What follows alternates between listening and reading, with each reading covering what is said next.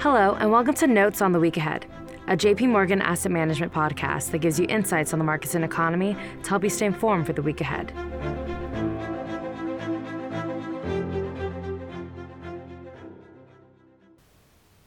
Hello, this is David Kelly. I'm Chief Strategist here at JP Morgan Funds. Today is May 9th, 2022. In the movies, in order to convey the passage of time, a director will sometimes film a scene as the seasons quickly pass before your eyes. With wistful music playing in the background, the snow melts from trees, buds blossom, leaves rustle in the summer sun, and then turn yellow and red as fall arrives. It all, of course, seems a bit quick, but no doubt the movie has places to go, and hopefully things will settle down for a while and allow the plot to evolve. The current recovery and expansion have proceeded at a similar breakneck pace. Two years ago, we were in a deep economic winter, with the unemployment rate spiking to an 80 year high of 14.7% and CPI inflation falling to just 0.4% year over year. One year ago, it was economic springtime, with the unemployment rate falling to 6% in April of 2021 and inflation climbing to 4.2% year over year. Today, we are in high summer, with unemployment at just 3.6% in April and inflation in March at a 40 year high of 8.6% year over year. However, the first signs of economic fall are about to appear, and the question for investors is whether, through good policies or good luck, this fall can be extended, allowing the economy to settle down, and financial markets once again provide positive returns after an ugly start to 2022.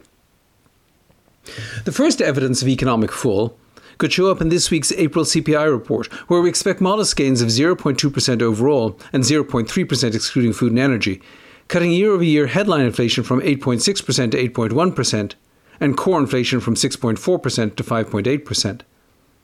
There are signs that some of the more transitory parts of inflation are easing, with gasoline prices, used car prices, and global food commodity prices all falling in April. Other areas, such as natural gas prices, continue to climb, partly due to the effects of the war in Ukraine, while airline fares and hotel rates also likely rose. Still, in April, May, and June of 2021, CPI inflation averaged over 7 tenths of a percent per month, suggesting that further declines in year over year inflation are likely in the months ahead. Other signs of economic moderation are likely to materialise soon. The April monthly Treasury statement due out on Wednesday should show very strong increases in revenues relative to 2021 and could imply a budget deficit of roughly $1 trillion for the current fiscal year, down very sharply from 2.8 trillion in fiscal 2021 and 3.1 trillion in fiscal 2020. While $1 trillion would still be a huge deficit by historical standards, it would imply a very significant fiscal drag relative to the last two years as pandemic assistance has dried up. Similarly, a very high dollar has contributed to a record high $1.2 trillion trade deficit in the first quarter, funneling money out of the US economy to buy imports. Finally, the 30 year fixed rate mortgage rate hit 5.27% last week, up from just 3.1% at the, start, at the end of last year. This will likely soften demand in the recently red hot housing market. With all this braking power being exerted in the US economy, we expect real GDP growth to slow from 5.5% year over year in the fourth quarter 2021 to roughly 2% year over year by the fourth quarter 2022. However, it should be emphasized that this is probably a positive for markets rather than a negative, since the economy has very limited capacity to supply more goods and services. Economic growth at any faster pace would likely keep inflation high and interest rates rising. The long run growth rate of the US economy can be broken down into two simple variables the growth in the number of workers and the growth in the output per worker, and data from the last week provided sober messages on both fronts. Although the payroll employment gain for April at 428,000 was slightly above consensus expectations, other parts of the report emphasized the constraints on US labour supply.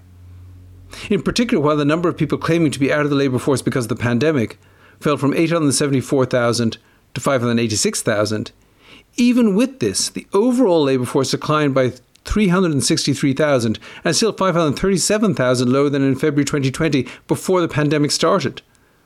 This has occurred despite a 12.9% increase in the wages of non supervisory workers of the same period, and largely reflects the aging of more baby boomers into retirement and a collapse of legal immigration over the course of the pandemic. Net immigration averaged over 1 million people in 2016, fell to just 568,000 in 2019 due to tighter reg- regulations, and fell further to an average of just 361,000 in the two years ended last July. Looking forward, even assuming a partial rebound in immigration to 700,000 people per year, the aging of the population would imply growth in the population aged 18 to 64 of just one tenth of a percent per year for the rest of this decade. Moreover, while waning pandemic disruptions and higher wages could induce some increase in labour force participation rates and un- unemployment could drift down further, a sheer lack of workers is likely to cut monthly payroll job gains to 200,000 or less by the end of the year. Longer term, it's hard to see how US employment growth could be sustained above a 0.5% level without a major upward shift in participation rates or immigration. Similarly, much of the productivity surge seen during the pandemic has now dissipated. Last Thursday, the Labour Department reported that productivity in the non-farm business sector had slumped at a, five, at a 7.5% annualised rate in the first quarter, and had only risen at an annual rate of 1.1% since the fourth quarter of 2019, not appreciably different from the 1% growth seen in the prior decade. This mirrors a sharp decline in GDP per worker in the first quarter, which has now risen at an annual rate of 1.4% over the past two and a quarter years, only modestly better than the 9 tenths of percent increase seen in the prior decade. From a supply side perspective, these numbers suggest that the economy's long run speed limit at full employment is probably something below 2% real GDP growth. Right now, it looks like demand growth will slip down to this pace by the end of the year, and with some luck, the economy could maintain very low unemployment, slow economic growth, and gradually declining inflation into 2023 and beyond.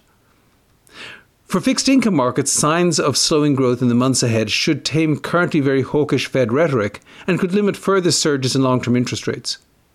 For equity markets, a slower growing economy would mean less profit growth, although prolonged economic expansion could allow for some increase in multiples. For financial markets in general, a period of greater stability with higher interest rates than in recent years could lead to some rebalancing, with more speculative investments falling relative to those with stronger fundamentals.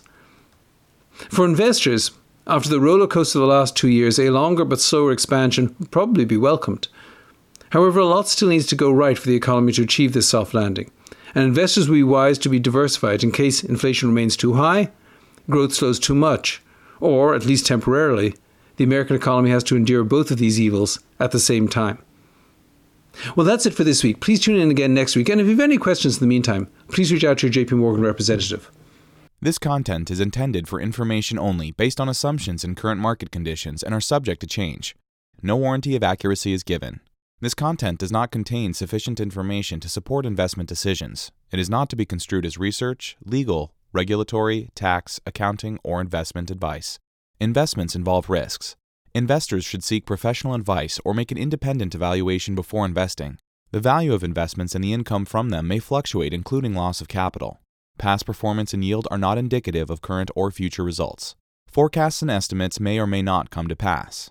JP Morgan Asset Management is the asset management business of JP Morgan Chase & Company and its affiliates worldwide.